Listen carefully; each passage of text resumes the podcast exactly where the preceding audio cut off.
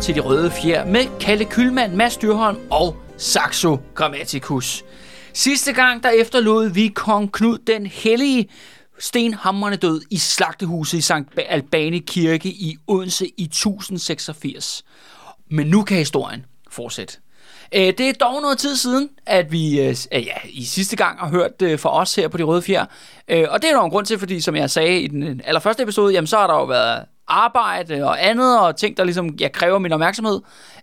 Så derfor er vi udkommet ikke lige så regelmæssigt, som vi gjorde i de gode gamle dage. Men AKV, eller hvad hedder det? Fortvivl ikke. Nej, fortvivl ikke, ja. Fortvivl ikke. Det kan godt blive anderledes, hvis du går ind og støtter De Røde Fjer, eller jeg støtter undertegnet, Kalle og Mads, ind på det, der hedder tier.dk ja, tier.dk.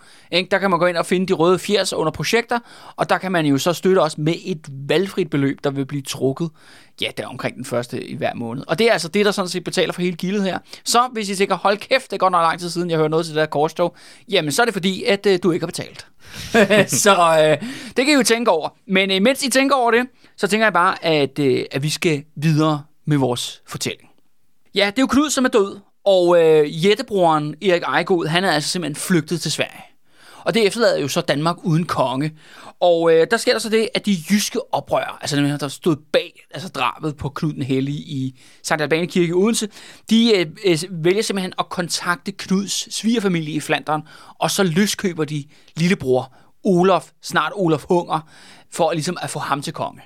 Fordi han er jo, ja, kan man sige, han, jeg ved ikke om man, altså Saxo er meget sådan, uh, han er, lidt i, han er sgu lidt i ledtog med de der forrædere jyske oprør, dem der dræbte Knud og sådan nogle ting. At det der nu ikke så meget indikerer, at han faktisk gjorde. Men, men han har selvfølgelig ikke været en hjælp for Knud, han har været en, lidt en fyr, der har smidt, smidt en, en knogle i maskinen osv. osv. Han, har, han har stået på sine fødder i forhold til, øh, da Knud ønskede det her erobrings, eller erobringsforsøget af England. Måske var det en, måske var det også en meget god idé. Ja, ja, det kan man så sige. Man kan sige i hvert fald, at resultatet er, at Olof faktisk bliver konge efter ja, Knud er død. ja. Han bliver, og det er jo det der med de jyske oprør, de samler penge ind, simpelthen betaler en kæmpe stor løsum, og han kommer så tilbage til Danmark, og så bliver han kørt rundt mm. på alle tingstederne, og han bliver så kronet til konge uden mod kandidat. Ja. Fordi altså Erik Ejegod, altså vores øh, superjætte der, altså han er landflygtig i Sverige mm. øh, på det tidspunkt. Men ved du hvad, Mads? Det skulle danskerne aldrig nogensinde have gjort. For det, der sker, er, at de påkalder sig, ifølge Saxo. Guds straf, Guds fred. Det, der sker, er, at Danmark de næste ni år oplever en forfærdelig hungersnød. Og den kommer altså, fordi han ikke har støttet Knud? Ja, fordi man har dræbt Knud i en kirke. Ja, okay. Altså, du har besudlet Guds hus. Ja, tak. Du har begået det ondeste haram, mm. du kan begå i 1086. Øh, det er jo det med, at man kan søge asyl i kirken. Ikke? Det er der, man, øh, reglerne er, skal man sige. Når du er inden for kirken, så må folk ikke, så må folk ikke nakke dig. Mm. De har jo ikke bare blot nakket Knud, altså foran alderen, mens han ligger som Jesus. Rimelig. Altså, det er symbolik, man kan skære ud med, med, hedder det, med en grov fil, ikke? Ja. Men de er også... Det gør man så også senere hen, ikke? Ja, det gør, det gør jeg lige nu, for man gør senere hen. Man laver en kult omkring det, faktisk. Så, så, så, meget, så meget skal man det ud i pap, ikke? Øh, nej, men det er også, også af hele hirten og de der jyderne, der bliver dræbt derinde. Altså, alt det der blod der, ikke? Mm. Og, og afhuggede lemmer osv. Det, og, og, også selve destruktionen af kirkerummet. Altså, jeg formoder, der bliver væltet et par stol, mm. når, når, når, sådan noget, når sådan noget foregår, ikke? Øh, det er altså virkelig, det er så det er hellig jord, det her. Det er en hellig bygning, det er et helt område, mm. og simpelthen, det har brudt så mange tabuer. Altså, og, det, og det vil sådan set være det samme, hvis det foregik i et hedensk tempel. Det er måske mm. også værd at bemærke. Altså, der, der er noget med de her hellige steder, og der, der, der skider man altså ikke. Mm. Altså det, og, og det har man altså gjort mega tykt her. Og samtidig er det jo, og det er jo så sagt, så skal man sige, efterskrivning. Det der med, at Knud er jo også en mand, som virkelig promoverede kirken jo, mm. da han var konge. Det var en del af hans, en del af hans politik, ikke? at promovere kirken. Så det er også klart nok, at øh, når man har kirken i sin ryg, jamen, så får den også lige en ekstra mm. skrue på, på det hellige. Ikke? Altså, så, så står han mere som et større religiøst øh, ja, forkæmper, ikon, kald det hvad du vil. Nu siger du, at øh, det samme egentlig gælder for, hvad kan man sige, de hedenske heldomme, så det er lidt, lidt altså ironisk, at senere i vores historie, der så bestilte kristne ikke andet nej, nej, nej. end at besøge helligdommene. I, særdeleshed Saxos øh, store helte, ikke? Jo, jo, jo, altså, sindssygt. Ja. ja. de tager øksen først til en rigtig, rigtig mange hellige steder. Ja. ja og, og, ja, og ild og, des, og des lignende. Mm. Men altså, men det er jo så, altså Saxo siger, der, det her, det nedkalder simpelthen Guds straf. Altså, og det er hele Danmark, der simpelthen bliver straffet. Det Saxo beskriver, det er, at efterfølgende sommer, altså sommeren 1087, der sker der så det, at foråret og sommeren det år, det er simpelthen stærkhed, altså tørke. Det har vi jo oplevet i år jo. Mm. Altså den her massiv tørke, der kan folk jo lige tænke tilbage til det der med, altså bare jorden, der bare ja, forstener ikke, og bliver til Lige støv. indtil jeg gik på sommerferie, ikke? Lige indtil du gik på sommerferie. Ja. Og det er jo så det, Saxo siger. Fordi om efteråret, så kommer der selvfølgelig skybrud og regn hele tiden. Mm. Ligesom da du gik på sommerferie. Ja. Så kommer regnen bagefter. Og så har vi simpelthen oversvømmelser over det hele. Og han siger faktisk, det er sådan her, at markerne rundt omkring i Danmark, de bliver simpelthen, de, altså for det første kan man sige, at de, det korn, der kommer, har utrolig svære vilkår til at starte med, fordi det er så varmt øh, og simpelthen jorden bliver udtørret. Men så kommer der simpelthen ja, oversvømmelser, at markerne bliver simpelthen søer, det bliver vand. Og det ender faktisk med, at bønderne de må sejle rundt på både, altså ude på deres marker, og simpelthen de der få, øh, du ved, grønne akser af korn, der ligesom stikker op af det her vand, det er det, de bliver simpelthen nødt til at skære af. Det lyder som Roskilde Festival 2009, det der, ikke? Ja, ja, nej, ja, 2007, ja, Ja, 2007, men, øh, ja, ja, ja, ja, ja, lige præcis. 2007. Ja, bortset fra, at det er så ikke øl, de prøver at fiske op, men, øh, men simpelthen korn, øh, de skal, de skal leve af. Ja. De skal have fat i. Øh, og det her, øh, ja, øh, altså bundrødne korn, der ko- kommer op af det her sumpvand, regnvand, det prøver de så at tørre øh, efterfølgende, ikke? og så så de kan spise det. Men det er jo, øh, der er jo svamp mm. og alt muligt andet Ja, ja, i det her korn, der ligesom kommer tilbage. Og så skriver Saxo, altså sådan meget kan man sige nøgternt, at øh, det førte jo så til, at øh, de rige blev fattige, og de fattige, de døde. Det er til, kan man sige. Og, Meget poetisk egentlig, ikke? jo, det kan man sige. Det er, han, han, er fuld af, på en han er jo fuld af one-liners, Ja, ja, den gode Saxo. Ikke? Men meget sådan kan man sige, altså, øh, ja, interessant for den her hungersnød, fordi nu hungersnød, det er jo noget, der sker jo i middelalderen, mm. og også selvfølgelig før det, øh, og også efter det, det er, at men den her hungersnød, den øh, er jo for det første, den som går ned i Danmarks historie som den længste. Og så siger de jo også, at den her hungersnød er den eneste sådan, det er en lokal hungersnød på forstået på den måde, at den kun rammer Danmark. Mm. Det vil sige, at de faktisk sender signal ud til resten. Altså, de, de har masser af korn over i Sverige. Mm. De har masser af korn nede i Tyskland, og, vent, og der, hvor venterne bor, og så videre, så videre. Mm. Alle har korn udenom.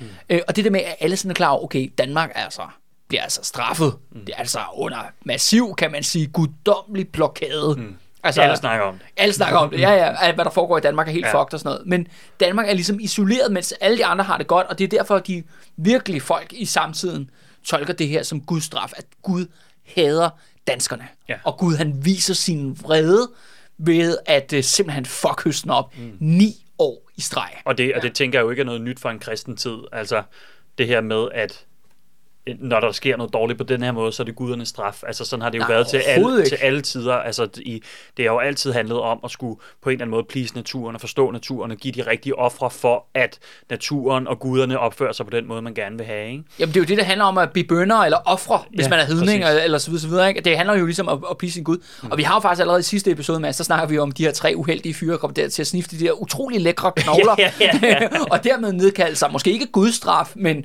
ja. men, øh, men i hvert fald en helgenstraf, eller en mindre religiøs øh, kraftstraf, ja. og de døde sammen af det, ikke? på øh, brutal vis. Nu er det altså bare hele landet, ja. der er udsat for kollektiv straf. Ikke? Mm. Så det er jo både i forhold til dem, der, myr, dem, der slog Knud ihjel, men altså også det, alle dem, der ikke kom Knud til hjælp, mm. kan man sige. Og det er jo selvfølgelig også for at straffe, og det er jo så Saxos tolkning, ikke? at straffe den her forræderbror, som nu er konge, mm. Olaf Hunger, at han, ligesom, han, skal bare, han skal bare have en ordentlig hoved. Og som Saxo siger, altså alle ved, at Danmark er helt fucked mm. i de her ni år, så selv venterne, de holder altså sig væk. Okay. De kommer ikke Okay. engang, de vil ikke engang på pirattogt. Nej, klart. Ikke? Vi kan stille vores, øh, vores kvinder nøgne nede på stranden, og øh, ja, køerne de er så væk. Ikke? Altså, de er så blevet spist. Ikke? Men de kommer sgu ikke venterne. Ikke? Altså, der er simpelthen lukket. Ja. De, øh, de holder sig simpelthen væk i ni år, ifølge Saxo. Og, og der kan man sige, og der slutter faktisk Saxos beretning om Olaf Hunger. Øh, men ved du hvad, Mads? Jeg har det sådan her, det her er lidt for oplagte mulighed til at tale om sultkatastrofer i middelalderen. Mm. Til ligesom at lade det passere. Også fordi det her, at det er jo det, der, der har også været meget, altså hvis vi, hvis vi ligesom skal angribe det for en lidt mere sådan professionel historiker, øh, altså hvad hedder det, vinkel, så, øh, så er det jo mange, der siger, ah, men var der alligevel hungersnød, og det er noget, Saxo finder på, osv. osv. Men alligevel står det jo så i Danmarks historie, at det er nok den længst dokumenterede hungersnød i Danmark. Mm. Derfor vil jeg gerne bruge resten af episoden på at tage dig og lytterne med ind i, hvad er en hungersnød? Mm. Hvad er en hungersnød i middelalderen, og hvilke konsekvenser har det? Der er dog ting, der er værd at bemærke, for nu tager vi jo de her ord for gode varer, om at det her hungersnød, den var i ni år, og den kun var i Danmark. Men det gør det nærmest endnu værre. Mm. Fordi det bliver en bare meget mere langstrakt proces. Mm.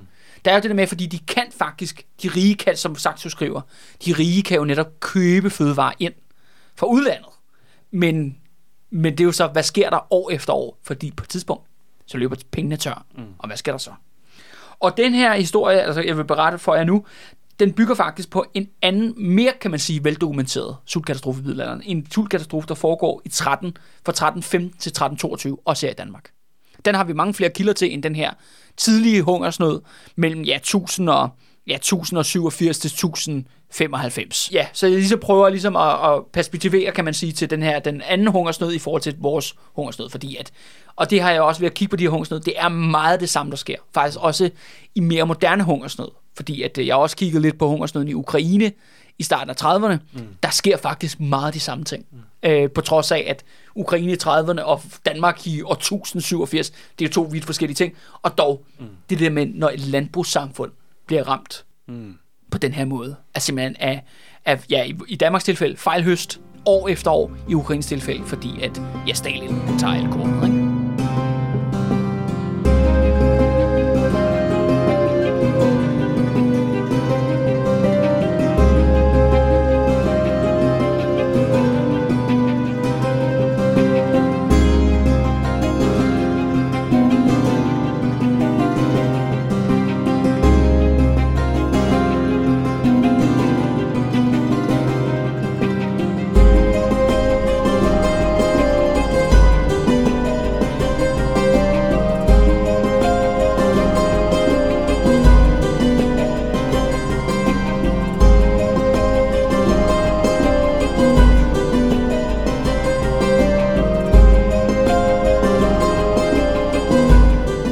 Hvis vi går til år 1 i hungersnøden, som jeg forestiller mig, så vil der ske det, at år 1 er jo ikke året, hvor alting ramler, hvor alting går galt øh, for folk i Danmark.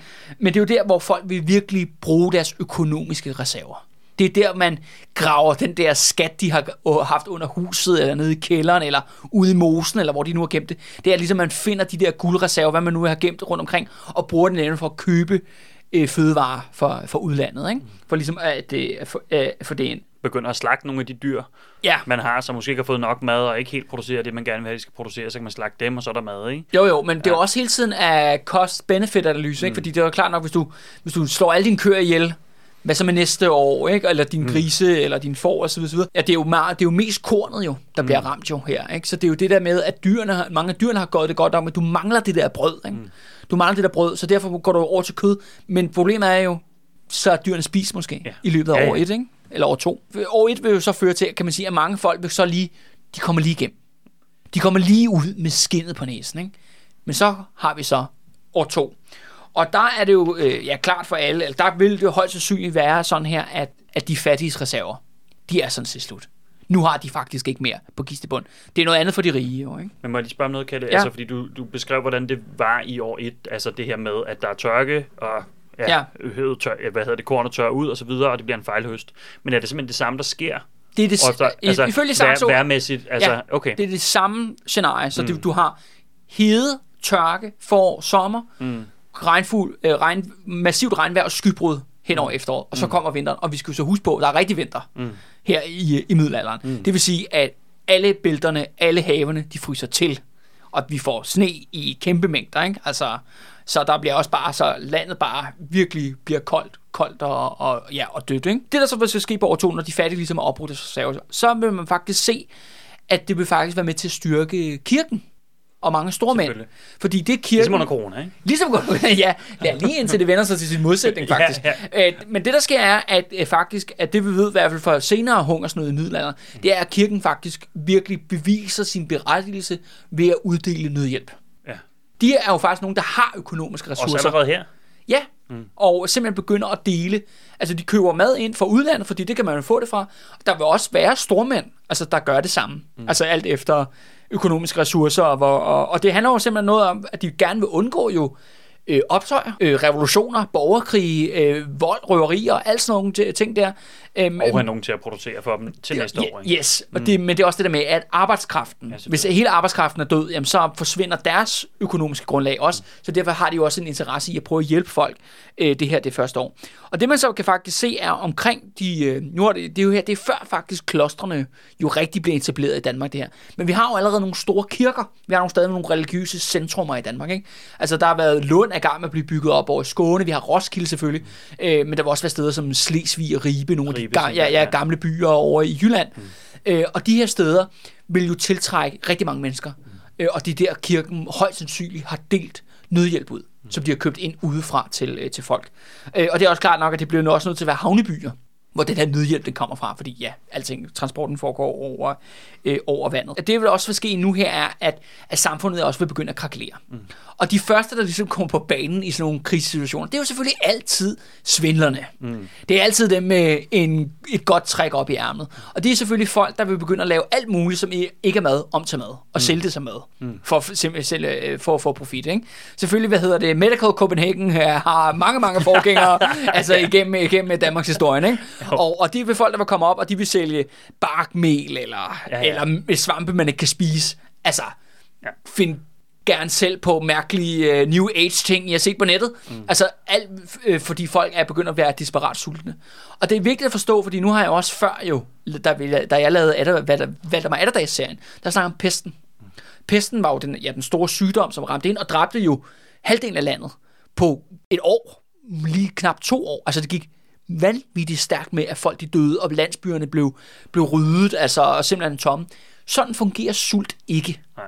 Sult er langtrukken. Sult er hardcore på en anden måde. Også fordi, at det, der ofte sker, er, at folk ikke dør mm. af sult. Altså selve sulten.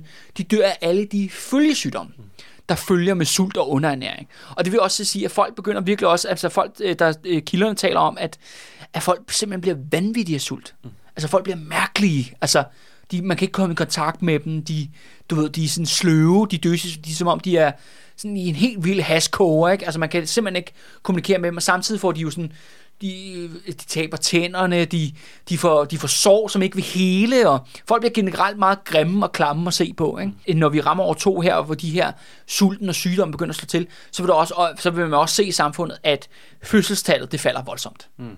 Kvinderne har simpelthen ikke... Nej, klart de har simpelthen ikke nok øh, kraft i kroppen til at kunne bære de der foster. Nej, så hvis børnene bliver født, så tænker jeg også, de dør. Altså... Ja, ret hurtigt. Ja, ja, ja. Så det, det, det, man ser også bare, at fødselstallet, det bare bang, det banker bare derned af. Der ja. kommer simpelthen ikke nye, der kommer ikke nye mennesker til. Jeg tænker, at der også er en måde, man kan kigge på, hvis der har været tvivl om, om det her i virkeligheden har været en, en ægte hungerskatastrofe, så tænker jeg, at man kan kigge på befolkningstal og så videre år senere, hvis der er et kæmpe dyk i en periode på 10 år. Ja, men det, vi har jo ingen tal. Vi Nej. har jo ingen, ingenting for okay. den her periode. Altså, vi, vi har, Man har heller ikke estimater og sådan, nej. Altså, det er jo, altså man vurderer måske, at den danske befolkning er omkring 300.000 på ja. det tidspunkt. Ikke? Okay. Det bliver svært at måle på. Det bliver svært at måle på. Altså mm. til gengæld kan man så sige, at det ved man jo fra pesten, at folk er sådan relativt hurtigt bounced back, fordi folk fik bare fucking mange børn. Ja. Og, og det er så længe, at, selvom der er mange, der dør jo af sygdom og barsel og så videre, så videre øh, altså fødsler og alt sådan noget, sygdom og krig og sådan noget. Folk fik bare mange børn, og der er bare så, hvis maden ligesom er der, mm. hvis fødevarene er der, så kan, så kan man hurtigt få sit tal til at, til at ja. stige øh, igen. Ikke? Jeg ved ikke, hvor meget Handmaidens Tale du har set, vel? Men, øh, men der er jo det der med, at hvis der ikke bliver født nogen børn, der ikke kommer noget nyt liv, det gør også noget ved folk. Mm. Sådan psykologisk, altså kan, ja. tror jeg. Ikke? Altså, jo, fordi hvad er så meningen med, at vi er her? Ja, det er jo det, ikke? Altså, fordi grundlæggende er meningen med, at vi er her ligesom artens overlevelse, ikke? Jo, jo. Men så, du også tænke på, altså, ni år. Mm. Det vil sige, okay, år to, år et, år to. Fint nok. Mm. Hvad med på år fem, mand? Ja, ja, ja. Der er ikke en femårig. Nej. Der er ikke en etårig. Der er ingen babyer, der er ingenting. Altså, de, de kommer bare ikke, eller hvad man, ja, og hvad man på siger. år et og to, så har du, tænker jeg også, den grundlæggende tro på, at til næste år, så vender det, ikke? Jo. Hvis vi bare gør det her, nu går vi i kirke, nu, okay, nu strammer vi fandme bæltespændet for dig, ikke? Altså, jo. men altså, når du så er på år 5, så begynder den tro jo at fordufte, ikke? Og hvor er, er, mening, hvor er meningen så henne at finde, ikke? Jo, jo, jo, jo. Ja. Og det er jo, altså, som du selv lige siger der, Mads, fordi det er netop også det, man ved fra de andre hungersnøde i middelalderen, det er jo virkelig, at kirken går ud med fuld raballer. Mm. Fordi at det kan godt være, at vi ikke kan give jer, at jer alle sammen noget at spise, men vi kan sat med give jer noget religion. Det kan vi levere, ikke? Ja, ja, fordi er jo, og som du siger, altså al den der skodmagi, den bliver jo også solgt. Den kommer også på fuld smad, ikke? Jo, jo. Amuletter og svampe og, Ja, ja, og så videre, så videre af svindler, ikke? Men der er jo så også det religiøse alternativ, som står der og siger, okay, men... Institutionen, fordi, ikke? Ja, institutionen, og som, som jo helt sikkert påstår, at de har svaret, men det er jo fordi, vi ikke det er fordi, vi ikke tror nok, ikke? Kom Jo. nu, ikke? Altså, Og det, og det man se- jo ser, er jo, at de har jo kæmpe messer. Mm. Altså, vi taler ikke bare om, at Roskilde Domkirke er fyldt til randen med folk, der beder som vanvittige om, at Gud skal stoppe med at straffe Danmark. Nej, vi taler om hele byen, mm. der står altså til samme messe. Mm. Altså, bare udenom kirken fylder alle gaderne. Og faktisk så efterfølgende, efter de her kæmpe messer, så nærmest, jeg lyst til at kalde det stadionmesser, der er så ikke bygget, stadion findes ikke, men forstår mere, den her skala, det er ikke suspekt, der fylder parken, ikke? Det, er, det er altså den katolske kirke, der fylder den, ikke? Ja. Og hvor folk de beder som en sindssyg om, at Gud skal stoppe med at straffe dem, ikke? også der har været en lidt anden stemning end til Suspect. Til suspect Det tror jeg bestemt også. Lidt mere desperat Ja, stemning, ja, ikke? ja, det, ja, det er jo det, ikke? Og, så, ja, og det er jo også en anden ting, hvis noget med afgrøderne fucker op, det betyder også, at øllen også øh, stopper Uh, ligesom med at komme, ja, ikke? Så ja. det vil sige, at det Ej, folk, det har der- været hårdt for Danmark, den ja, der er mange, der har været presset, ikke? Jo. Og, øh, men øh, efterfølgende gør de også det, at de simpelthen, øh, at kirken organiserer også øh, gigantiske optog, ceremonier, hvor man simpelthen går ud, altså ud af byerne, ud af landsbyerne, og simpelthen prøver at velsigne jorden, mm. altså markerne, naturen, altså simpelthen, man bekæmper, kan man sige, øh, mange siger, det er jo ikke, det er ikke Gud, der straffer os, det, det er djævelens værk, ikke? Mm. Og, og derfor skal han selvfølgelig bekæmpes med hvid magi, som er kirkens ja. leveringsvare, ikke? Mm. Og det vil sige, vi, vi bliver bare nødt til at kaste vivvand og, og velsignelser og bønder mm. øh, ud over alle de her marker. Hvert eneste øh, mugne kornstrå, der står der i vandpytten, ikke? Det, skal fandme, det skal fandme velsignes, som om det gælder livet, og det gælder jo livet. Det er jo det, det handler om. Ja, ja. Øh, så på den måde kan man så sige, at det er jo derfor, i, i de her første år, der får kisten, øh, der, ikke kisten, men kirken et kæmpe boost. Ikke? Det, der også man kan læse ud af perioden, det er jo også, at øh, Danmark, den her helgendyrkelse, den får virkelig fart i de her år. Selvfølgelig kan man sige, at der er jo den helliges kult, det kommer vi til, men også alle mulige andre. Man begynder også virkelig at, øh, faktisk at sende bud ud til Europa, der hvor der ikke er sult og katastrofe. Har I ikke en helgen? Ja, lige præcis. Jamen, for, hvor bare sådan, åh, jeg har hørt om en, øh, en fyr, som øh, fik en sten i hovedet, da han reddede barn, eller, eller og, øh, og så siger jeg, kan vi, kan vi ikke få hans tårnegl? Ja, ja. Jo, jo, det kan du tro for, for det rigtige beløb, Marker. Så kan du få alt, hvad du vil have. Og det er jo det, der, det, der sker i den her periode i middelalderen. Det er lige pludselig, der opstår det her rekvilikiemarked ja. med alle mulige obskure helgener fra Spanien og det hellige land, og jeg skal komme efter dig. Øh, og de her folk, de, har Han gjort splint for Jesus kiste og Lige præcis. alt noget. Ja, ja, ja, ja, ja, alt det der. Ikke? Og, det, og det kommer ind simpelthen også fordi, at der er mange kirkerne, altså lokale samfund rundt omkring i Danmark, som simpelthen efterspørger det. Mm. Har indsamlinger til det, og hver gang der er nogen sådan, Nå, øh, hvad hedder det, kajske udenlands, ikke? Du, kommer, du kan fandme kun komme hjem med, ja, ja, ja, ja, med en ja. finger, ellers er det jo spildt, ikke? Altså, og, og derfor bliver kirkerne også øh, Dem, efter... der, dem, der har siddet på den der industri, ikke? Altså samlet de der hellige rester ind, Nå, du og mener, så den der, den det der sweatshop i Jerusalem, ja, hvor øh, det, det hele, det og hele så er solgte de der ud, ikke? Altså, Jo, jo. her er der en, en lille finger fra St. Cuthbert, og vi har en splint for Jesus kister, kister og så videre. Vi sender lidt rundt omkring. Den her skal til Lolland. Bum. Kæft, en- kæft en business. Der er nogen, der, er, der er nogen, der har hele vejen til, Ja, øh, til den ikke eksisterende bank, ikke? Men øh, jo, Ja. jo, jo. Altså, ja, og det kommer også, det her. Og det er jo fordi, at, at folk tyr jo, folk bruger jo, fordi de ikke kan få mad, så tyrer de endnu mere til magi, ikke? Og ja. derfor skruer, skruer kirken skruer også lidt op mm. for sin magi, ikke? For den rigtige pris, så mm. kan du få lidt af magien med hjem, ikke? Altså, Men, men altså for mig, så lige præcis den her form for magi har altid øh, stået for mig som noget af det mest retarderede overhovedet. ja, ja, ja, ja, ja, ja. Ja, bare sådan her, vi, vi sælger et gammelt hår for, for, for, for en eller anden, ikke? Altså, Og så kan du røre ved det under Ja. specielle lejligheder, altså for den rigtige pris, og, Yes. øh, og så videre, så videre ikke? Og, øh, og, og så er der folk, der oplever, at de oplever under eller bliver helbredt omkring mm. de her rekviliker. Øh, det kan selvfølgelig også være kilder eller det lignende, ikke? Altså, så, ja. Men altså, ja, men det er rigtigt nok. Jeg synes også, det, det er meget sådan... Jeg har set et, en helgenknogle eller to, når jeg har været på besøg i katolske ja. land. Jeg har også bare set det Knud den Helliges knogler i Odense. Det kan mm. man jo bare tage hen og se, jo. Ja. Jeg synes nu ikke, det er en speciel magisk oplevelse. nej. Øh, men det kommer vi til, apropos andet magi, men det, det bliver et senere afsnit, hvor, øh, hvor jeg vil mere sige, hvor jeg mere kan føle magien, men nu vil jeg ikke spoil for meget. Klart, men også Ja. bare sådan helt, helt, helt simpelt, så altså, tænker jeg, at vi alle sammen har prøvet magien ved at træde ind i kirkerum, ikke? Altså, Jo. som, som, som kan være... en- sang, som, øh, der er sang, og der er øh, katolske ortodoxe kirke, så er der røgelse, der bliver fuldt smæk op på sanseapparatet. det kan ikke? være en fuldstændig vanvittig Ja. magisk oplevelse, hvor du føler, at hele din verden den ændrer sig. Ikke? Jo. Så, altså, så der, er jo, der er ekstremt meget mag- magi på spil i den kristne kirke på det tidspunkt, som jeg ser som totalt legit.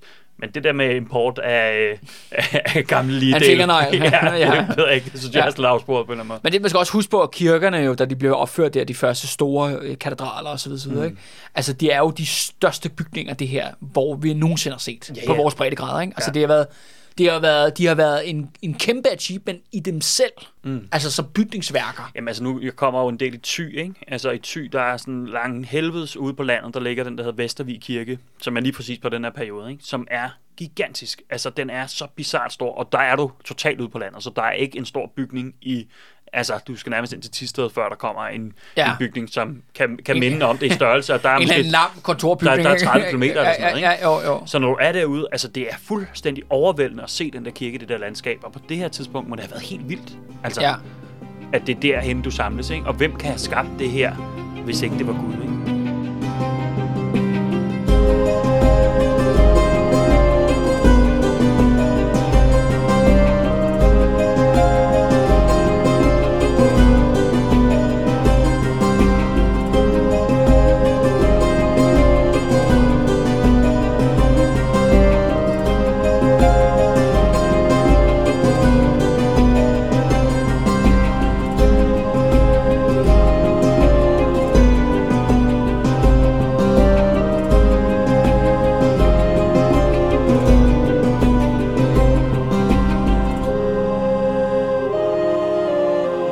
Ja, men uanset hvor meget folk de beder, det ændrer sig ikke, når vi når, når år 3. Og år 3 er ofte i øh, hungersnød, sådan generelt, det skældsættende år. Det er der, hvor at ting begynder ligesom for alvor at krakalere og blive, ja, fucked, har jeg lyst til at sige. Altså, hvor vi begynder ligesom at forlade et samfund, der er presset i dyb krise, og vi bevæger os mere direkte ud i, i øh, hvad kan vi kalde det, gysergenren, mm. vil jeg sige. En ting, som jeg fandt utrolig øh, interessant, at det, da jeg læste om pesten i sin tid. Pesten er jo kendetegnet ved, at øh, folk de gemmer sig. Altså folk isolerer sig, de laver øh, blokader osv., osv., de vil undgå kontakt med andre mennesker osv. osv. En hungersnødskatastrofe er anderledes. Fuldstændig faktisk, det er nærmest stik modsat. Det, der sker, er, at hele samfundet kommer i bevægelse. Mm. Det vil sige, at det på Alle er på jagt. alle er på jagt. Simpelthen, mm. folk rammer simpelthen landevejene. I kæmpe mængder. Altså på flokke på, ja, helt ned til en gruppe, måske 10-20 folk, til mange hundreder, endda tusinder af folk. Fordi det er jo landsbyer, hvor at folk sådan siger, okay, altså kornet kommer altså ikke på vores marker. Hele området, vi bor i, er tømt nu for fødevarer. Der er ikke flere dyr tilbage. Altså, nu er kattene og hundene og rotterne og duerne og alt det der, hvad der kunne spises, det er spist. Det er tømt. Derfor er der kun én ting at gøre. Det er at forlade det. De rammer simpelthen landevejene øh, og bevæger sig i, ja, de her, og det beskriver alle de her middelalder øh, sultkatastrofer. Det er simpelthen de her tiggerskar. Altså kæmpe menneskemængder af tiggerskar. Og nogle af de der faktisk middelalderbeskrivelser, det er ligesom om at se nogle af de der sådan lidt halvdårlige øh, zombie, øh, hvad hedder det, tv-serier som The Walking Dead, eller hvis du har set den der film, der hedder Dawn of the Dead, hvor de er netop de der zombie-horder, der kommer simpelthen kravlende gennem landskabet. Og jeg har det bare sådan, okay, det er nærmest som om, at de her zombie-versionen faktisk kommer herfra. Mm. Altså for de her middelalder sultkatastrofer. Fordi det, der sker jo, er, at folk er for det første jo udhungret. De de her ja, musselmænd, de her dødninge, der går rundt, og så er de jo de der åbne sår. Mm. Fordi de er ikke hele ordentligt, fordi de er underernæret. Det andet er så også, at de her tiggerskarer, de efter, man kan altid se, hvor de har været, når de går rundt i landskabet, fordi de efterlader jo døde overalt. Mm. Og døende mennesker, altså folk, der, der kollapser der ikke kan mere, de bliver så efterladt ved landevejen, eller ude på åben mark og så videre. Der er også nogle vilde beskrivelser, det er jo så godt nok fra, fra Frankrig og sådan noget, øh, der i 1300-tallet, men der er for eksempel øh, nogle folk, der kommer ridende forbi og ser en tiggerskare, som simpelthen øh, vælter ind over en eller anden mark, hvor de ser en øh, øh, simpelthen kokadaver, altså døde køer ligger på marken, og simpelthen bare kaster sig over de her køer, og bare, bare begynder at stoppe det der rådne kød ind i munden. Mm. Altså, det lyder virkelig meget som en zombiefilm. Ja. Altså, så, så i hvert fald det, jeg har set mm. på, på, øh, på tv, ikke? Øh, Ja, men på en eller anden måde nærmest mere uhyggeligt, ikke? Jo, jo, de er jo ikke døde jo. Altså, Nej, de er jo altså- ikke, de er jo ikke, øh, altså, det er jo, men, men, det, men det igen, de snakker også om det der med, at folk bliver vanvittige af den der sult, at de mm. bliver mærkelige, ikke? At de går rundt i de der hårder, og de søger det der mad, og der er også en beskrivelse af, at simpelthen, at fordi når der så er forår, eller der lige er det rigtige, så kommer der jo nyt grønt græs mm. op i jorden. At folk har også beskrevet at se de der hårder, der kaster sig over nyt græs, mm. og spiser græs. Mm. Fordi at det er det, der er at spise, ikke? Ja. Ja, de folk bliver ja, zombier, eller en form for monstre, eller, eller, Jamen, det er jo også, ja, eller det, dyr, det, ikke? Jo, fordi det, det, det, det, jeg også tænker, der sker, altså det er jo, at når du er i sådan den her krisetilstand, ikke? Altså, så, så bliver du presset ud i at gøre nogle ting, du aldrig selv ville have gjort. Ikke? Og det er jo ofte det, også som soldater, der har været i krig og så videre, de kommer hjem og beskriver. Det, der forårsager PTSD'en, er jo ikke så meget det, de er blevet udsat for. Det er det, de selv, altså det er det, at deres grænser er blevet overskrevet, og så det, de selv har gjort. Altså Ja. fordi de har været i, i den situation, de har været i. Ikke? Jo. Altså så her, der kunne jeg forestille mig helt kæmpe grupper af mennesker, som begynder kollektivt at overskride alle menneskelige grænser. Ikke? Jo, jo, jo, Og jo. det er jo sådan en kollektiv psykose på en eller anden måde, som er, tænker jeg, rigtig svært at vende tilbage fra. Ja, ja, ja, ja, ja, ja, ja, ja, ja. Altså, det er også, det kommer vi til, men altså, de efterlader alt, hvad der hedder skam, og, øh, og til sidst også, ja, menneskelighed. Ja. Øh, fordi at sulten bliver bare det afgørende. Og det er jo en kamp på liv eller død, ikke? Og det er det jo sandelig også i, i år 3. Øh, men det vil man også se, at de her gigantiske hårdere tigger, som jo netop er, er landsbeboere, folk, der kommer ud fra landsbyerne, øh, når de ligesom er, at drive rundt i landdistrikterne på må og få, ligesom søge efter fødevarer, men i altid sidste ende, så vil de jo altid blive tiltrukket af byerne mm. og havnebyerne. Der faktisk, og det skal vi så huske på Danmarks situation, der er stadigvæk mad, men det kommer udefra. Det kommer jo netop gennem de her havnebyer, og der vil folk jo søge, søge derhen, eller til der, hvor de store kirker er, der hvor kirken faktisk har uddelt nødhjælp i, i år 2, altså mad i år 2. Der vil de søge det, her- derhen imod, og, øhm, og der vil de søge imod, ja, de her byer, som sagt, ja, det er jo så Ribe, Roskilde, Slesvig og Odense, ikke? Og det, alle de her byer vil beslutte som ens, en som anden, det er jo netop at lukke portene. Mm. De kan ikke tage mængden af flygtninge, fordi der mangler også selvom der kommer mad ind stadigvæk i byerne, så har de jo ikke nok til at brødføde deres egen befolkning. Så de lukker simpelthen øh, portene. Og det igen har vi det her nærmest det her zombieagtige øh, billede, hvor man har det her lukket byport, og så de her, ja, hundredvis, tusindvis af sultne og døende mennesker, der bare står ved de der porte, ikke? og bare står altså i sol og vind og regn og, øh, og nat og så videre, så videre. De står ude for, hvor skal de ellers gå ind? Og det ender med, at de sidste, de, de dør, ikke? Altså, og de her folk, de kan jo, de er jo heller ikke, men de er jo heller ikke stærke nok til ligesom at angribe byerne. Mange, altså, der er selvfølgelig enkelte, der angriber sådan noget, men de, de kan jo, det, er slet ikke en, det er slet ikke en her, det er ikke en belejrende styrke på den her måde. Det er bare, altså, hvad skal vi kalde det, det menneskelig katastrofe, ikke? Mm. der samlede sig rundt om de her byer, og man har bare kan høre, ja, apropos, ikke? Men, altså, apropos zombier, man kan bare høre deres, deres stønne, deres hulken, deres gråd, ikke? ude øh, over bymuren, ikke? og de er der bare. Altså, fordi, og man kan, ja, man lukker portene, og så lukker man ørerne, og så, øh, ja, så prøver man at tænke på noget andet, ikke? Mens der kun bliver, ja, flere, flere kroppe, ud, eller flere døde ude på den anden side af muren.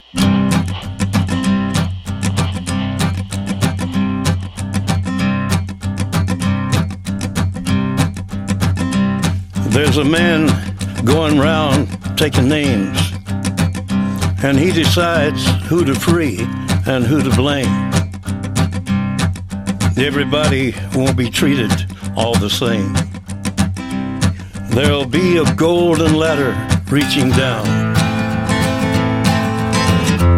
when the man comes around. Er? Ja, ja men vi er ja, det bliver værre endnu. Ja. Øh, fordi nu, år, nu år, når vi til år 4. Ja. Og her vil man ofte se, at orden i byerne og på borgene, altså de store borge, øh, det vil begynde at bryde sammen. Øh, man vil opleve, og det er jo også mange af de her kilder til, til hungerkatastrofer i middelalderen, det kommer slet ikke fra, ud fra landsbyerne, det kommer ind fra byerne, fordi der er faktisk der, hvor der er en skrivende øh, og læsende øh, befolkning, øh, i modsætning til ude, ude i landsbyerne. Øh, og der er det, alle sammen rapporterer jo netop, at, øh, at der vil opstå teori, øh, rovmor, altså folk gør hvad som helst, for ligesom, hvis der er mad, eller, man ligesom, eller måske man kan stjæle værdigenstanden, så man kan netop købe sig til mad, fordi der er stadigvæk en kilde øh, øh, til mad. Og der vil jo også være, kan man sige, øh, stormænd, der også vil, altså særligt de nederste stormænd, de nederste herremænd, de vil jo så blive, gribe til det her, blive, blive øh, røverbaroner. Og der når vi nærmest ud i en anden, kan man sige, apokalyptisk, øh, hvad hedder det, genre. Nu nærmer vi os mere det der sådan Mad Max-univers, hvor der netop er, altså det der med orden bryder sammen, og nogle af de her stormænd, som har brugt alle deres penge, og har intet tilbage nu, andet end deres våben. Mm. Hvad gør de? Jamen, de begynder selvfølgelig at dræbe og plyndre og røve og brænde af for at overleve. Og det kan blive virkelig mærkeligt, altså ude på nogle meget, meget sådan obskure, mærkelige øh, røverborg ude langt ude i provinsen og ude i moserne og ude i sumpen osv. osv. Og der, der går, de jo også op i alt muligt mærkeligt øh, gøjl. Ikke? Ja. Olaf Hunger, han er jo stadigvæk kong. Og øh, Olaf Hunger, han er jo en rejsende kong. Fordi sådan er det der Middelland. De rejser jo rundt mellem rige. Og han har Hvad jo... er hans hovedfæstning? Jamen, øh, nej, men der, Danmark har jo ikke en, rigtig sådan en fast Okay. øh, hovedstad på det tidspunkt. Han, mm. han, han, han kører ligesom rundt i, i landet, ikke? Men han har jo så en stærk hirt. Mm. Og Olaf Hunger, han går jo, rejser også rundt i landet for ligesom at inddrive skatter af hvad lidt der er at drive ska- skat ind af. Og han og hans mænd, de prøver altså simpelthen at, øh, og simpelthen prøve at holde en form for orden. Og det vil sige, altså det er benhårdt. Det er masse henrettelser. Mm. Det er dødstraf for det mindste. Fordi det her, nu er det allerede, det her, det er et samfund, der er lige ved at falde ud over kanten, og nu er det kun altså med trusler om død og lemlæstelse, at det kan holde folk i orden. Og det må Olaf Hunger og hans mænd uddele. Altså hvis jeg skal ligesom sammenligne med andre middelalderhistorier, historier, ikke? Ja. Og det vil sige, det er noget med at brænde folk levende. Mm. Det er noget med at hænge så mange som du kan op i træ, hvis de bliver knaldet for tyveri osv. osv. Ikke? Og der er ikke det mindste, man kan gøre for at bryde reglerne. Ikke? Mm. Så er det bare dødstraf. Bestialske, offentlige måder. Ikke? Og, det er jo, og det kan man sige, det, jeg tror deres rationale her er jo, det er det eneste, der ligesom holder os from the edge. Ikke? At det er jo det eneste, der virker i den her situation, fordi der er ikke noget at overtale folk med. Der er ikke nogen gaver at give. Du, der er ikke nogen reform at indføre. Der er kun terroren tilbage. Ikke? Jeg tænker også, øh, voldsmonopolet vil være rimelig udtalt her, ikke? Jo, jo, altså, når jo, du jo. har en fuldstændig udmaget befolkning, Jo, og du har en, en lille gruppe af bevæbnede mænd, altså, ja, så er det ligesom sådan, altså, hvor skulle oprøret komme fra? ja. Det er ligesom, vi har, altså, det hele magten sidder hos én befolkningsgruppe, ikke? Jo, og, og, og det bliver mere og mere faktisk, at magten og staten, landet, ja. er Olaf Hunger og hans hirt. Ja, ja. Det er det eneste sted, der er orden. Ja. Det er det eneste sted, der er mad, eller sådan, måske en lille smule normalitet, ikke? Mm. Alle andre steder er det kaos, ikke? Altså, i, i ordets egentlige forstand. Og når vi når også her til år 4, jamen så er det også her, at alle tabuer vil blive brudt. Alt, hvad I nogensinde har tænkt på, hvad, hvad kunne ind- være jeres grænse, den vil blive brudt her. Og det, de beretter om i middelalderen, det er jo, at for det første, så begynder, ja, for eksempel sådan nogle tabuer, de har jo tabu mod at spise heste, for eksempel. Den er selvfølgelig long gone. Mm. Øh, men de, Hvor fanden kommer det fra? Jamen det er fordi, at øh, hedning i øh, asertiden, ja. der offrede man jo heste øh, til, øh, til Odin og Thor, og så spiste man dem også. Ja, ja, og Som en del der af var også en del af ritual med, Ja. ja. med, med hestepeniser og sådan Og, noget. og hænge hestehoveder op Yes. på stager og alt sådan noget. Der er alt sådan noget med, Sleipnir, helligdyr, og er med. Ja, ja, der- ja, ja. Der er et eller andet med hesten i forhold til sådan en overgang mellem verdenerne, altså mm. Mellem gudverden og menneskeverden og sådan noget. Altså sådan, yes, jeg med. Ja, hesten er et centralt dyr i, Ja. i, i den gamle religion, ikke? Ja. Øh, Og derfor har det været tabu, at ligesom fingrene væk fra hesten. Altså, mm. det er derfor, det er, vi må godt spise gris, vi må ikke spise hest. Ja. Øh, det og nu er kommer til- tabu igen, fordi Nu- at der er nogen, der synes, de er søde. Eller Ja, hvad, nu er det cute, ikke? Ja, Eller, ja, ja. der, der er nogle jyder, der tjener rigtig mange penge på dem, Ja, ikke? ja, ja. Så nu må vi ikke spise det. Nej. Og øh, altså, ja, så kan du sige, det er ligesom, det er ligesom i middelalderen, ikke? øh, men de vil selvfølgelig blive brudt, selvom Olaf Hunger driver rundt, og han hænger folk og sådan nogle ting. At de der lig der, de får altså ikke lov til at blive hængende særlig længe. Mm. Kødet forsvinder simpelthen fra dem. Og de taler også om, at folk de plyndrer altså kirkegårdene. Altså når, når folk er gravet ned for at få, øh, for at øh, få kød. Og det andet er jo så også, at, at nu vil alle former for autoriteter også bryde sammen. Det vil sige, at nu har kirken jo haft et, en kæmpe fremgang, en kæmpe boost i, i folk, og, og det vil godt sige, at når folk de dør jo af sult, så er der mange af dem, der testamenterer alt, hvad de har. Alt deres jord, alt deres gods, øh, whatever de har tilbage. De testamenterer, testamenterer de til kirken, for at, ligesom at sikre dem plads i himlen. Det er jo ligesom noget for noget, ikke? Ja, ja. Men, øh, men nu når vi simpelthen til, at simpelthen kætter, kætter og sekter, og selvfølgelig i Danmarks tilfælde, at folk går tilbage til hedenskabet. Ja. Nu har vi prøvet hvidkrist i fire år. Der skete ikke en skid. Mm. Det kunne være, at vi skulle støve nogle af de gamle ting af igen. Ikke? Det er jo det, folk de tænker. Mm. Og, og det ser man overalt, når de har hungerkatastrofer, det er, at, at, lige, at du, kirken, institutionerne mister fuldstændig kontrollen. Og nu er der bare alle mulige skøre dudes, der begynder at prædike på en eller anden høj et eller andet sted. Ikke? Altså, og det vil også sige, at folk de søger jo ud til, til jættestuerne, mm. til gravhøjene, til, til stendyserne, og alle de her oldtidsminder, vi har over hele landet. de får ligesom deres magiske kraft igen. Og de her steder jo, det er jo noget, der er, altså det er jo ikke engang vikingtid, det er den fjerne, fjerne oldtid, ikke? Altså 4-5.000 år siden, at de her ting er blevet sat op. Men de her steder er jo ikke placeret tilfældigt. Det skal man huske på, når man er ude at se dem og opleve dem. De er sat der med et meget, meget specifikt formål. Der, de, vi ved ikke, hvad det er. Vi har ingen idé om, hvorfor de satte det op. Men der er i hvert fald en teori, der går på, at de her steder, de er jo sat op i det, der hedder øh, places of power. Mm. Altså steder, hvor der er magt, magi og kraft. Ikke? Men man skal også bare huske på, når du, når du laver så store projekter, altså rejser de her tons tunge Eller, Øh, eller, eller klipper. Erik Ejgaards øh, forfædre, ikke? De, Ja, ja. ja. jeg rejser dem, ikke? Ja, altså så, så, så er det jo aldrig tilfældigt. Altså det vil jo være fuldstændig vanvittigt at lave så kæmpe projekter. Ja, bare fordi, nej, sådan- ja, ja, nej, men jeg føler bare, Ja. ja. at det skulle være det. Ikke? Jamen, det- ja, ja. Ja. Ja, ja, hvorfor folk, ja, det, når folk slæber en, en 5 tons tung sten flere kilometer, Ja, uden heste, uden hjul. ja, ja, så gør det det jo nok, fordi det der sted har en helt særlig betydning for dem. Ikke? Altså, og, og det er jo det, folk vil gøre. Jo. De vil jo netop prøve den gamle magi af, fordi mm. den nye, den virker tydeligvis, øh, tydeligvis ikke. The hairs on your arm will stand up at the terror in each sip and in each sup. Will you partake of that last offered cup or disappear into the potter's ground when the man comes around? Så når vi så til øh, år 5. Og så er det jo bare alles krig mod alle. Mm. Det er borgerkrigen. Altså, i, altså i ordets egentlige forstand med, at det er at det er simpelthen det er dræb eller blive dræbt. Og, øh, og det er også det, man siger, øh, ja, hvad hedder det, i forhold til, øh, til, til hungersnød generelt, og det har jeg også, hvad hedder det, den har jeg så godt nok fra Ukraine der i 30'erne, det er sådan, at alle gode mennesker, ordentlige mennesker, altså folk, der har integritet, øh, har disciplin, er ordentlige ved hinanden, det er altid de første, der dør. Mm, selvfølgelig. De er gone. Mm. Altså i år 5. Dem er der ikke flere tilbage af nu. Nu er der kun dem, som ingen grænser har tilbage. Mm. Altså alle dem, der gør hvad som helst. Øh, og det er jo også her, at, at folk selv, hvis de har børn, jamen, så efterlader de dem. Ikke? Altså så, øh, ja, så går, de, så går de simpelthen fra dem. Og hvor man, altså, man står, altså familierne også går i opløsning, ikke? Altså hvor man, så bliver man kun sig selv nærmest. Så det er ikke kun borgerkrigen imod dig og din familie og en anden familie. Nej, nej, det er mellem alle. Mm. Altså mellem dig og dine søskende, mellem dig og dine forældre, ikke? mellem dig og dine børn, i forhold til, hvem skal, hvem skal leve eller, eller dø. Ikke? Så når vi til år 6. Øh, og år 6 vil selvfølgelig bringe det, vi har ventet på, kan man sige, hele tiden. Øh, det er selvfølgelig kannibalisme. Mm. Det er sidste skridt. Den absolutte skam. Det er sidste, den sidste grænse. Altså det er jo sådan her, at, at i nogle kulturer rundt omkring i verden, der er jo kannibalisme jo accepteret i den ene eller anden form. Øh, folk har spist det, altså ofte af religiøse, øh, ofte noget med at spise sin modstander, man har besejret af krig og sådan ting. Det er i hvert fald, som man kender det i hvert fald for en række øer i Stillehavet, for eksempel. Mm. Øh, og, og selvfølgelig folk også har nogle kulturer, der også er acceptabelt at spise folk, hvis der netop har været sult, at så er der nogen, der offrer sig på fællesskabets vegne.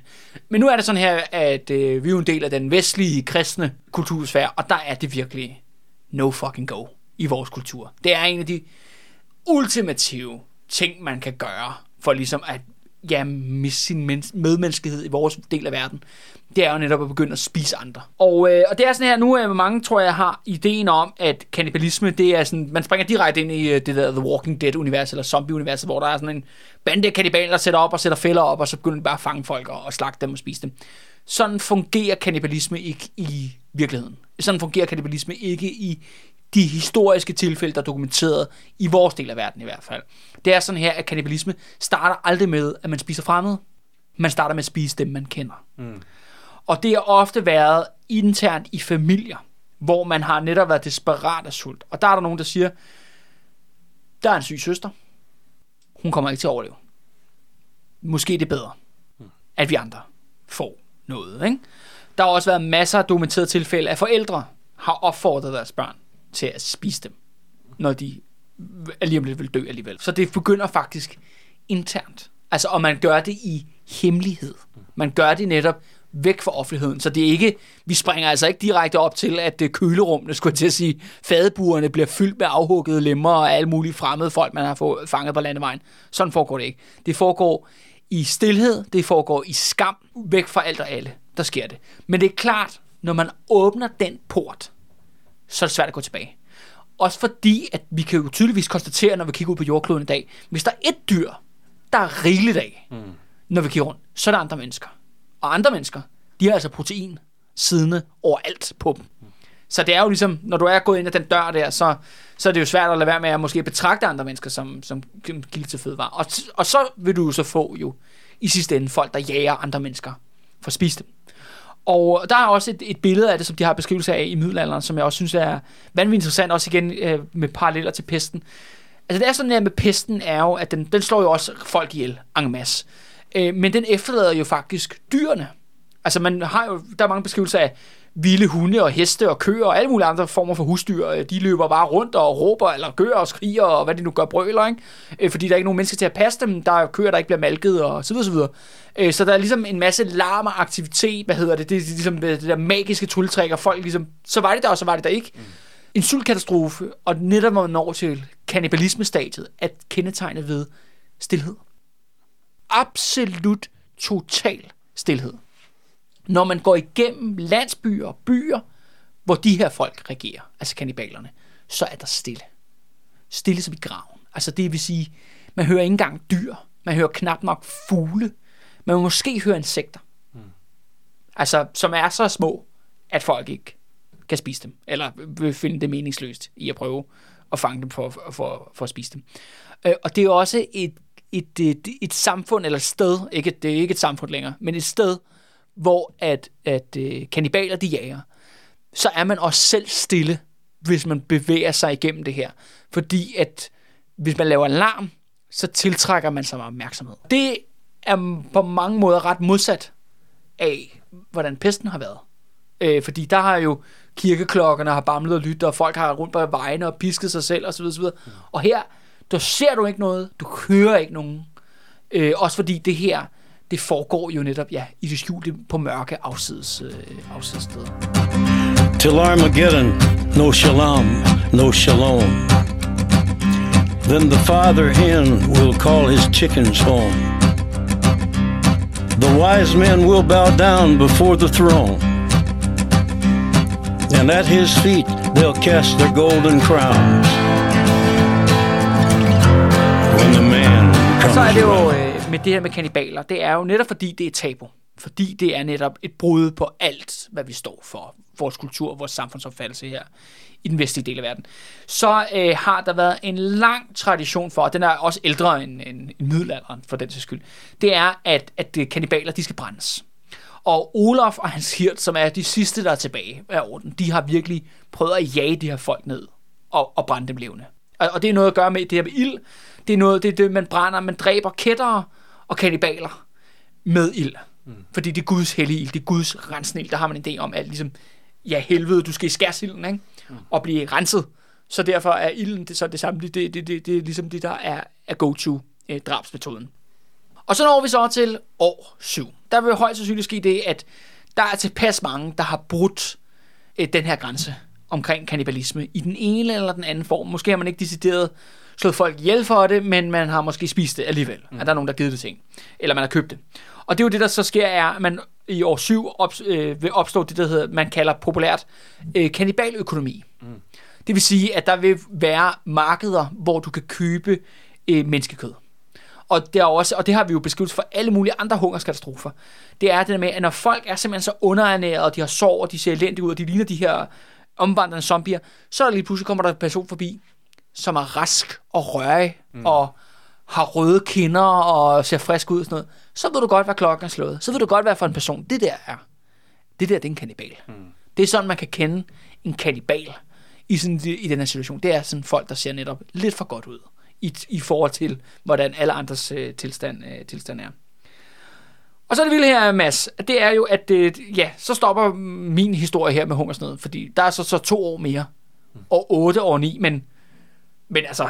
Vi kan ikke komme længere. Nej, nej. Der, der er ikke... Øh, altså, hvad jeg ligesom kan uh, hive ud af det her, mm. øh, de her andre historier, det, det, den stopper simpelthen her. Ja, øh, den her anden hungersnød, jeg snakker om, det er i 1300-tallet, den var netop syv år. Mm. Så år 8 og 9, hvem ved? Altså, det, man kan sige, det er nærmest ufatteligt, at der faktisk er en befolkning bagefter. Men, ja. øh, men det er der altså. Men du siger også det her med, at det, det kræver ikke så meget, det kræver heller ikke så stor en befolkning for at opbygge et befolkningstal igen relativt hurtigt bagefter. Ja, Det skete jo også under pesten, ikke? jo jo. Og så er det jo også et samfund, hvor man er rigtig, rigtig glad for at øh, kidnappe folk og gøre dem til slaver, så man ligesom ja. Ja. får et ekstra Klart. surplus ind i, øh, i befolkningen. Ikke? Så Ja. man, hvis man mangler nogen herhjemme, så kan man altid hente dem udefra. Ikke? Ja. Øh, det, det, på den måde, at de, de, de har jo ikke det samme nationalitetsbegreb om, at øh, du skal fandme være kartoffeldansker, før vi gider, øh, gider 6 meter. Sådan har de det overhovedet ikke. øh, så det er jo bare, så det er jo bare at hive mænd øh, udefra, ikke, hvis, det, hvis det det, der kræves. Ikke? Man kan sige, sådan, noget, ja, eller hvis vi ligesom skulle prøve at runde de her hungersnøde af, fordi at, øh, ja, når man kigger til sådan den store, altså i hvert fald i moderne historie, som er den her hungersnød, der foregår i Ukraine, eller, så, eller so- sovjetisk kontrolleret øh, Ukraine der i, i øh, 1932-1933, øh, så gennemgår de faktisk alle de her stadier, vi har snakket om. Mm. Eller jeg har lige har fortalt om. Øh, de gør det bare ikke på syv år, de gør det på to. Shit, mand. Øh, det, det kan gå endnu hurtigere. Men det handler simpelthen noget om, at, at øh, i middelalderstilfælde, er fordi, at der kan man jo netop få mad ind udefra. Der er simpelthen stadigvæk en kilde til mad, men det gør kun processen mere langstrakt, kan man sige. Den, altså det, der skete i Ukraine, var også en kontrolleret hungersnød, jo. Det var jo det. Og Altså- det er derfor, det går hurtigere. Ikke? Altså, det er, fordi der fra den ene dag til den anden, så bang, så bliver den Ja, bare smækket det er i. et politisk ikke? valg, ikke? Jo, jo, lige præcis. Ikke? Ja. Altså, det, kornet bliver fragtet ud, og der kommer intet ind. Mm. Så, op, så når du hurtigere til kanibalstadiet, end, øh, end du vil gøre i et andet tilfælde, hvor der stadigvæk er ligesom nogle, nogle ressourcer udefra, der, kom, der kommer ind. Ikke? Det her det er jo Guds straf øh, på grund af mordet på Knud i Sankt øh, Albane Kirke. Øh, og det er jo her, ja, problemet startede, men det er faktisk også her, løsningen skal findes. Mm. I hvert fald følge Saxo og Helgen øh, kirken og så videre, så videre. Det der sker er, at simpelthen i hungersnødens mørkeste dag, altså der hvor at den absolut kannibalistiske stillhed hersker i Odense og alle mulige andre steder, der kommer der simpelthen et bevæbnet følge til Odense midt om natten. Og det er øh, Knud, den hellige dronning, øh, edel fra Flandern. Mm. Hun vil sjovt nok gerne hjem. Og det er så en anden ting med hungersnød i det her tilfælde. Man har selvfølgelig også det, der hedder eliteflugt. Det er selvfølgelig, at dem, der har råd og har kontakter ude udlands, de, de hæver selvfølgelig tilpløkkerne op. Klart. Det gør de allerede i år to-tre stykker, ikke? Så, så er de daffet. Ikke? Ja. Det, de har en eller anden bunker et eller andet sted, de skal, de skal til. Øh, men hende er edel øh, fra Flandern. Hun er jo meget fornippet på, at hun vil gerne have Knuds knogler med. Altså han, det der er tilbage, som er begravet i kirken, med tilbage øh, til, ja, til, til Flandern.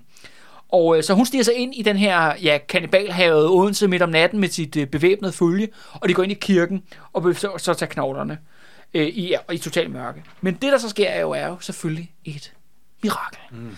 Det, der sker, er, at kirken bliver simpelthen fyldt op af lys, som om det var højlysdag. Altså simpelthen Guds himmeriske øh, gyldne lys falder ud over, ja, over dem alle sammen ind i kirken, og der får de ligesom et vink med en vognstang om, at ved du hvad, Knud han er sgu i himlen og Knud øh, skal ikke, hans rester skal ikke fjernes her fra kirken. Det her, det er nu et magisk sted. Det er a place of power. Mm. Altså øh, Sankt Albane Kirke på grund af Knuds død.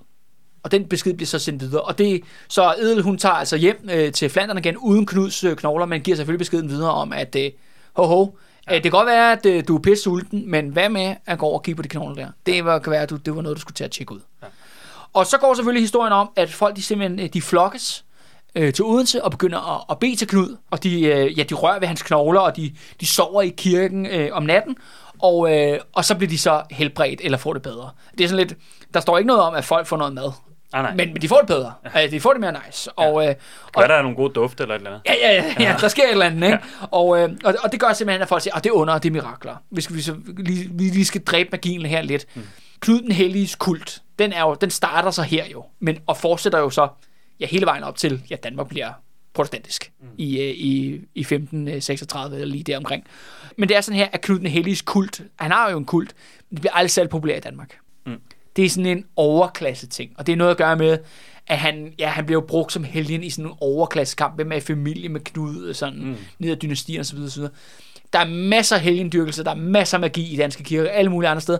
Men bønderne og borgerne, de gider sgu ikke rigtig at dyrke Knud, vel? Mere sådan noget Sangeo eller et eller andet. Ja, ja, ja, ja. Noget, kunne slå en drage ihjel, Ja, ja, eller en eller anden lokal uh, Jeppe, Ja. uh, Jeppe for bjerget, eller et eller andet, ikke? Altså, Ja, ja, det er mere sådan nogle folk, uh, de, de, de vil tilbede, ikke? Jo. Altså, f- uh, ting, der har ligesom, ja, de har større personlig stake i. Mm. Men ret grinerne er det også, hvis vi skal trække historien helt op til i dag. Det er jo sådan her, den dag i dag, Mads, er der jo uh, katolikker i Italien, der beder til Knud den Hellige. Klart. Han har faktisk et alter ja. I en, en kirke nede i Rom et eller andet sted. Øh, og det fede var faktisk, at i 2008, altså sådan, det var jo nærmest i går, mm. i 2008, der bedte de her folk nede i Italien om, at de ikke kunne få en knogle fra Odense. Okay. Men Birte Røn Hornbæk, hun sagde nej. hun synes, det var en rigtig, dårlig idé, at hun var daværende kirkeminister på, øh, på daværende tidspunkt, ikke? Ja. I 2000. Og gudske lov, det var Og hende. lov, at Birte, hun stod, hun var Ja. jo, øh, hvad hedder den, den, øh, hvad hedder det, den, den sidste borgerlige, ikke? Jo. Øhm, ja, og øh, hun stod fast og sagde, at ved du hvad, de skal ikke have noget afgudstyrkelse med, I skal ikke fedt rundt med hans knogler.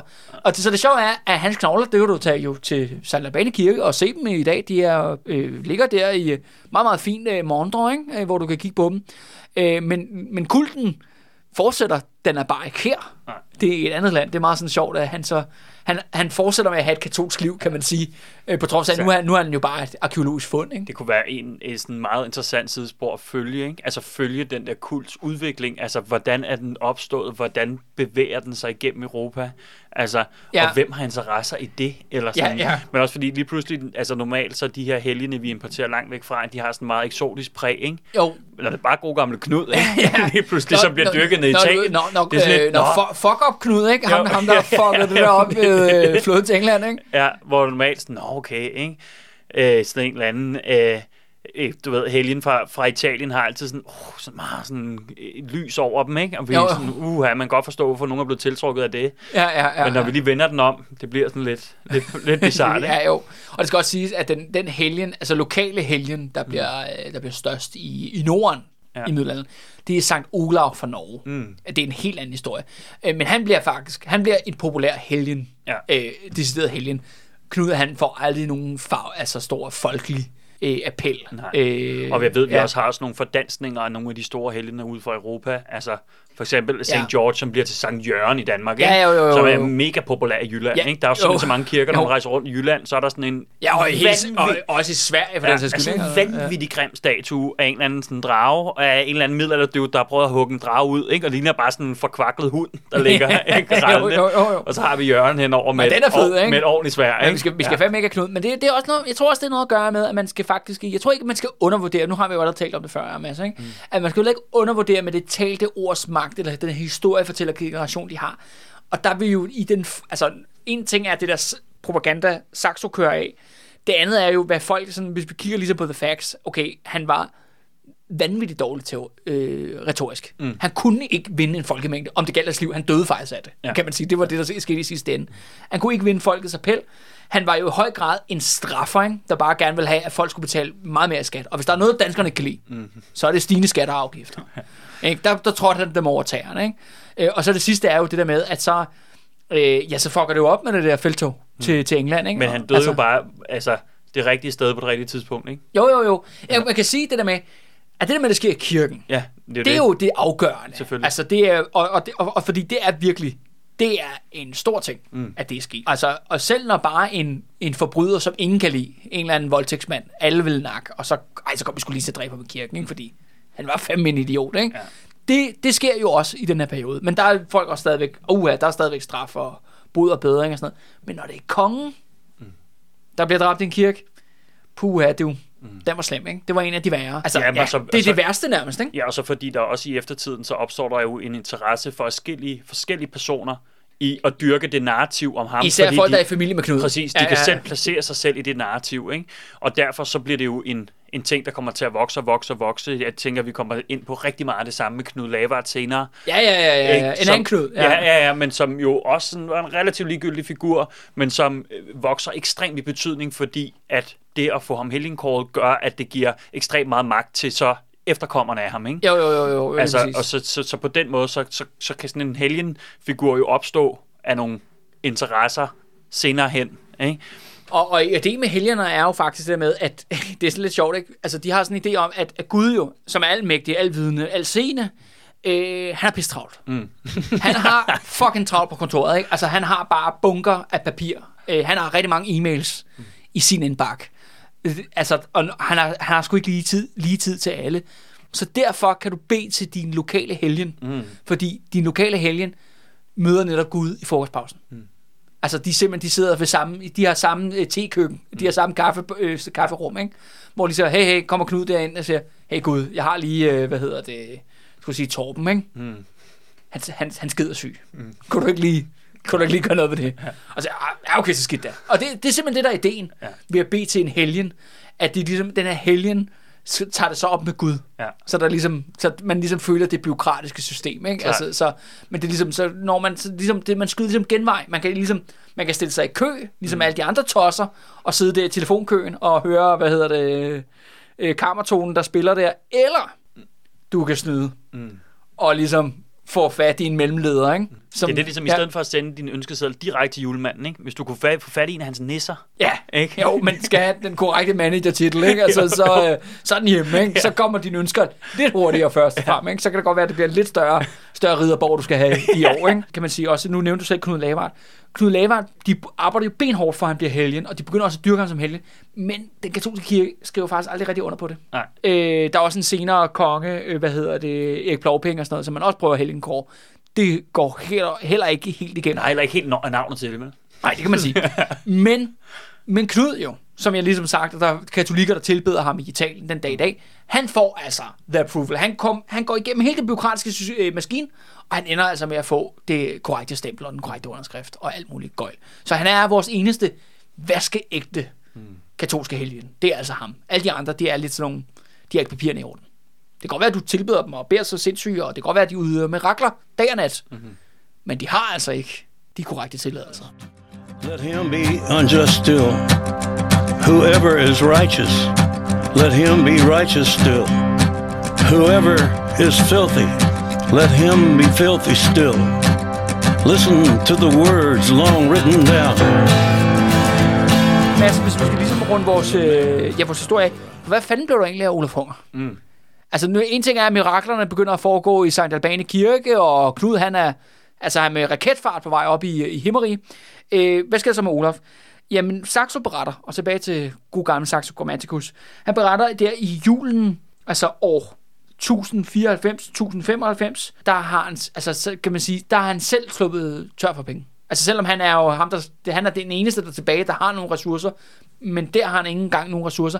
Han kan ikke engang tilbyde sin hirt, som er jo de her voldsparate, øh, hvad hedder det, kraftkale, som ligesom er dem, der holder kannibalerne væk fra Olaf.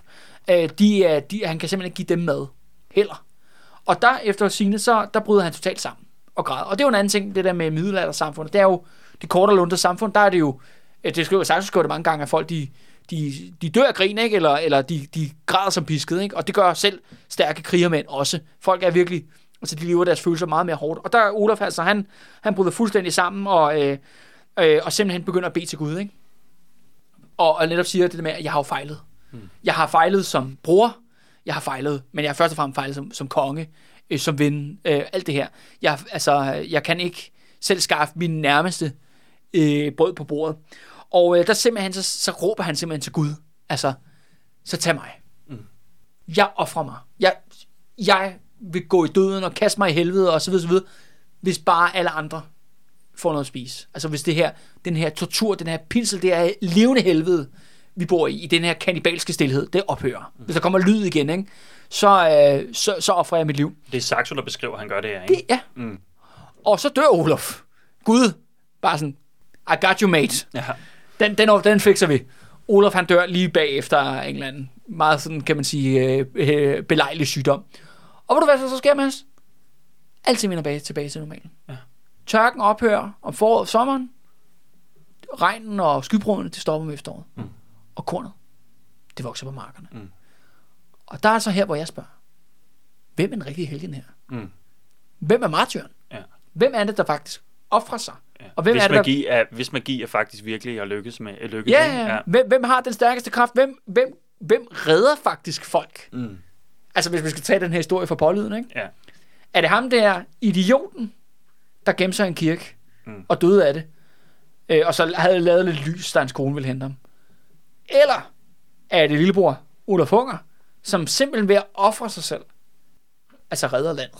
Men man kan sige, du vender også historien om der, ikke? Altså, Jo, jo, jo. det svarer det til, at du har stjålet noget fra nogen i otte år, ikke?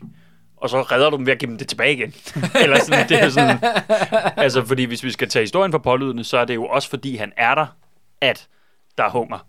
Jo, jo, jo. jo, Så, jo. så det, han offrer sig selv i sidste, altså i, til allersidst, gør ham vel ikke til en rigtig held. Nej, men jeg synes ikke, Knud er en rigtig held. Nej, nej, klart, men øh, Altså, nej, nej, nej, nej, nej. Ej, ej, det er jo mere det der med, at Knuds offer, Ja. altså han dør som Jesus-agtig der i kirken. Hvem redder det? Mm. Det redder jo ikke engang hans hirt. Nej. Altså, det er kun Erik Ejegod, der slipper ud, fordi han har superkræfter. Ikke? Mm. Og så synes jeg, at Gud straffes noget, men Olafs offer redder faktisk noget. Mm. Det gør faktisk noget for folk. Ikke? Jeg kan godt afsløre, at Olaf Hunger ikke får en helgen kult mm. efterfølgende. Jeg synes bare, det er ret interessant i forhold til det der udlægning om, at det er jo igen det der med, hvor Saxo også fordømte Harald Hen for at være for kristen. Ja. Hylder Knud for at være en rigtig voldelig psykopat. Ikke? Mm. Altså, det er sådan sjovt, hvordan han, altså, hvordan han selv holder tungen i munden i forhold til sin, øh, sin hvordan han kører rundt i managen mellem de her Men to det kører forskellige også meget cyklisk, ikke? Jo, altså, jo, jo, jo. at en, en dårlig konge bliver erstattet med en god konge, bliver erstattet med en dårlig konge. Altså, og nu er jeg jo ekstremt spændt på, sådan, hvad Saxo siger om ham, der kommer efter. ja, ikke? det er præcis. Ja. Ja. Og fordi nu, ja, Olof er død jo, og så er der jo en, en god konge i kulissen. Ja, klart. Det er jo det, der Det venter. er klart. Og det er jo faktisk den, den bedste af dem alle sammen. Ikke? Ja. Det er jo selvfølgelig øh, Jetten, Ja. ja. halvjetten, Ja. ja. Erik Ejegod. Ikke? Og, og Erik Ejegod, altså Ejegod, det betyder jo bare den ekstra gode, Ja. den super Men det er gode. så vidunderligt med den her tidlige del af, af kongerækken, ikke? Altså det der med, at man bare kan se, hvordan har eftertiden kigget på den, hvordan er historien blevet fortalt om. Man kan simpelthen læse det en til en ud af navnet, ikke? Jo, jo, jo, lige. Altså Olaf Hunger, han lyder ikke super fed, vel? nej, nej, det er så, at folk var sultne, ikke? Erik Plårpenning lyder heller ikke super nej, fed, nej, vel? nej, nej, nej, nej, lige præcis. Men Erik Ejegod, ja, tak. han lyder som en super bro. Ja. Og ved du hvad, det er han også. Ja. Han kommer så hjem til, til Danmark, og han, det, der, der kastes kår og kort op af jorden. Mm. Ikke? Altså det, det, solen skinner, det bliver skide godt. Ikke? Men samtidig med, at Erik han vender hjem fra sit eksil, så bliver der faktisk indkaldt til et massemøde, et kæmpe møde i Sydfrankrig af øh, paven Urban den anden, og han erklærer hellig krig imod islam og alle hedninge, syd, vest, øst og nord.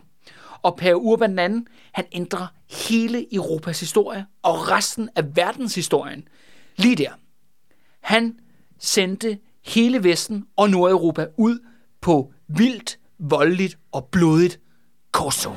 Hear the trumpets, hear the pipers. One hundred million angels singing. Multitudes are marching to the big kettle drum. Voices calling, voices crying. Some are born and some are dying. It's Alpha and Omega's kingdom come and the whirlwind is in the thorn tree. The virgins are all trimming their wicks. The whirlwind is in the thorn tree. It's hard for thee to kick against the pricks. In measured hundredweight and penny pound. When the man comes around.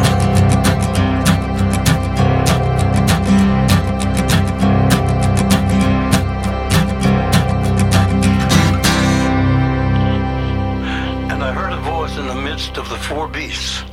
And I looked, and behold, a pale horse, and his name that sat on him was Death. And hell followed with him.